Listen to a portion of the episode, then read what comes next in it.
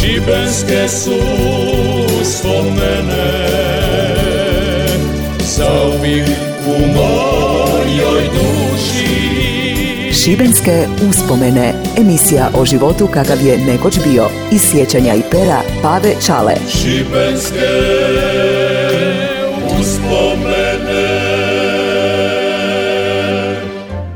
Zdravi mi i veseli bili. Ja sam Pave Čala, rečeni dobro iz Škopinca i evo za vas još jedne priče. Nemojte mi puno grintati, to ja tako pamtim i gotovo. U onoj bivšoj državi sve je bilo lipo posloženo. Svaka novina i radio stanica bila su u vlasništvu neke društveno-političke organizacije, najviše socijalističkog saveza radnog naroda, jer je to bila najmasovnija organizacija u Jugoslaviji. Ko nije bio u partiji, omladinskoj organizaciji, bija je tija i netija u socijalističkom savezu. E, pa taj savez se brinija i bija pokrovitelj novina i svega što je proizvodilo vijesti. Prije svega da se ne piše nešto protiv naroda i partije. Prvo su u Šibeniku osnovali i počeli izdavati Šibenski list. Prvi broj je izašao u 8. mjesecu 52. godine, a onda je 68.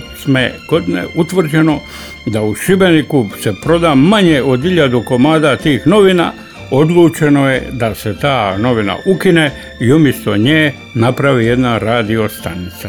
I tako, na dan prije oslobođenja Šibenika od mrskog nam okupatora 2.11.68. prvi put u 8 uri ujutro oglasio se radio Šibenik, eto prije punih 55 godina. Da je za čovjeka rekli bi da su to lipe godine, za jedan radio to su taman zrile godine. Radio je bio smješan u prostoru tog socijalističkog saveza, ali briga za njega preuzelo je kazalište i centar za kulturu.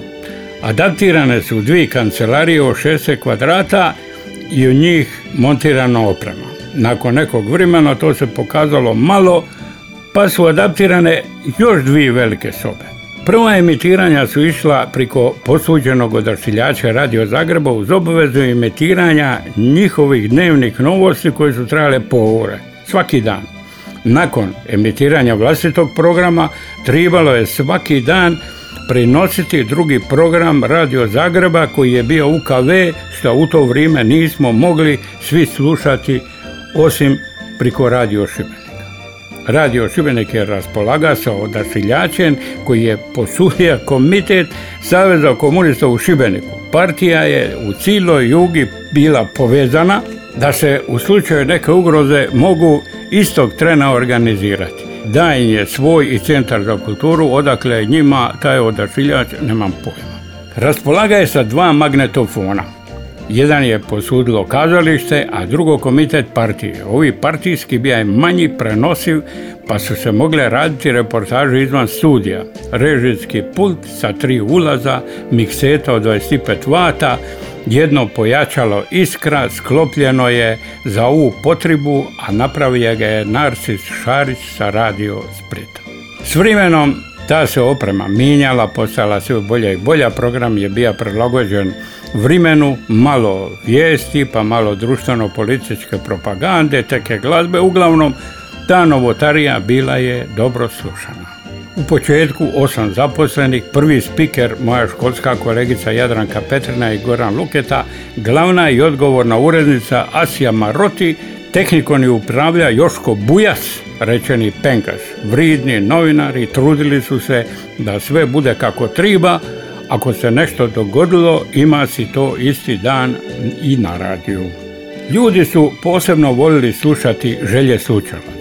Lipo si moga naručiti neku pismu i on te spomene u programu.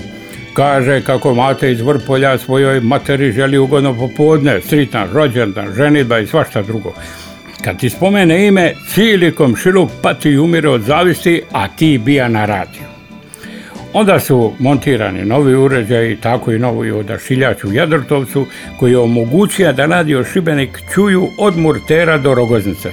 Bilo je to za 1. maja 73. godine velika svečanost. Sve u ono vrijeme važne priredbe slušali smo priko toga radija. Bile su tu i radiodrame, ali najviše aktualne političke bilje. I tako jedan dan mene kao mladog, talentiranog glumca, amatera dovedu i predlože mi da napravim jednu omladinsku emisiju koja bi išla jedan put na sedmicu. Nismo se mogli u svemu složiti, jer ja nisam bio baš uzor za partijsko poimanje dobrog omladinca. Htio sam puštati glazbu od koje se njima dizala kosa na glavi, svejedno prva se emisija poklopila sa dolaskom Titove štafete, predložio sam da napravimo jedan mali kolaž raznih izjava gradske i seoske omladine na temu Titove štafete. Svidilo se to drugovima, krenemo mi na posal, uzmem ja onaj prenosivi magnetofon koji je partija poklonila i sa komitetskom limuzinom koji je vozija Sekulić Hvani Herr Bušner u Bribirske Mosne. Pokazali su mi kako to čudo od magnetofona radi, ja prova i ajmo na teren. To je bilo misto gdje su omladinci trčali sa raznih strana nosili tu štafetu podijeljeni u grupe po tri na određenoj razdaljini, tako su se prolazeći minjali, a štafeta je išla iz ruke u ruku do cilja u Bribirskim osnama. Prima predaja, plave gaće, bila maja, na glavi kapa sa zvizdom petokrakom, svi veseli, ponosni i razdragani.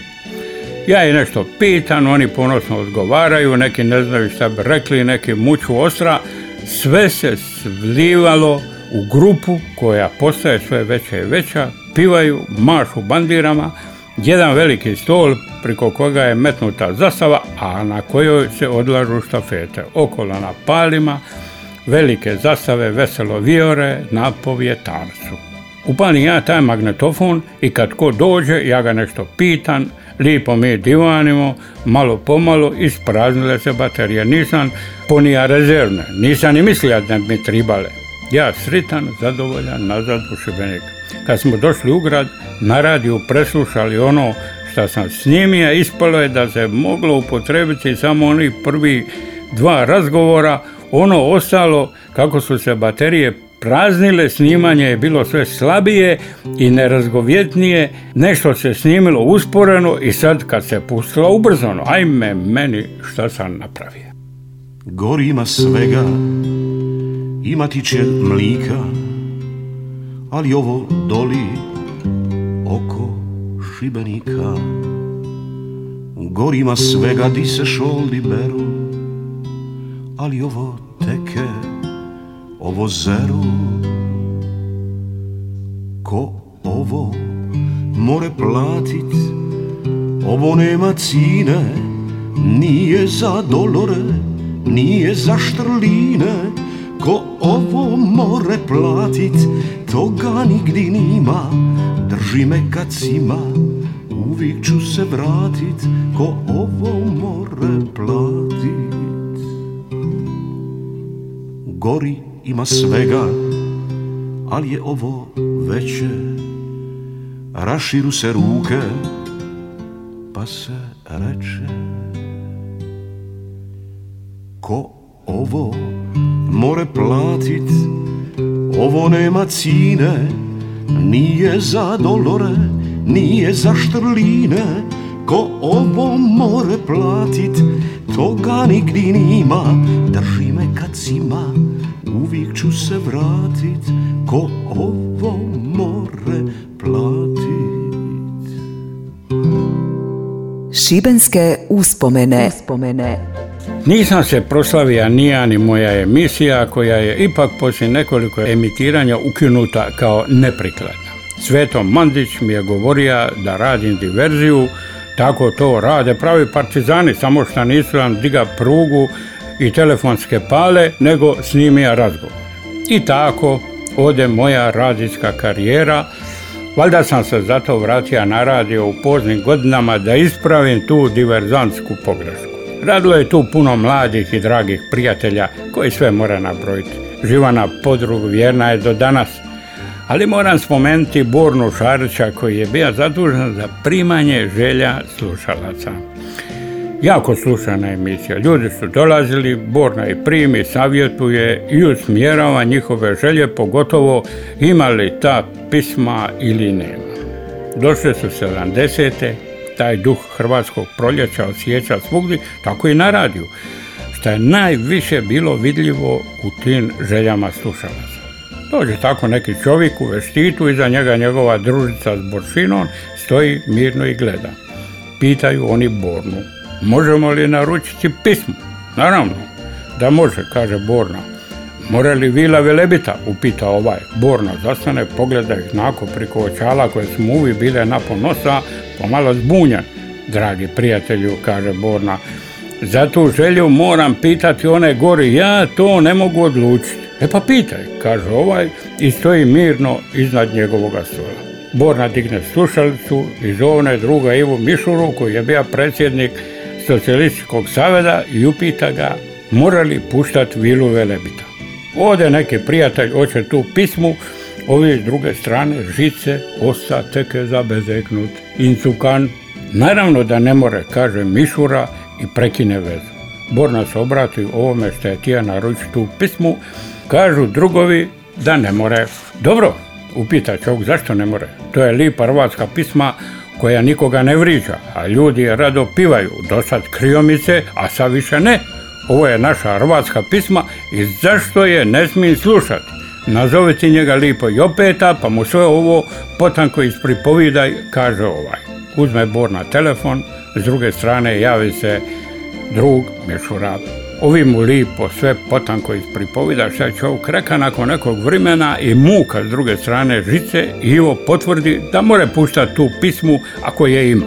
Ovi obavijesti ljude da more i da mogu platiti koliko treba. Vrag mu nije da mira, nije mu se baš igralo, nazove on na ponovo druga Mišuru i kaže Druži Ivo, ne znam ja baš jel prikladno puštati ovu pismu.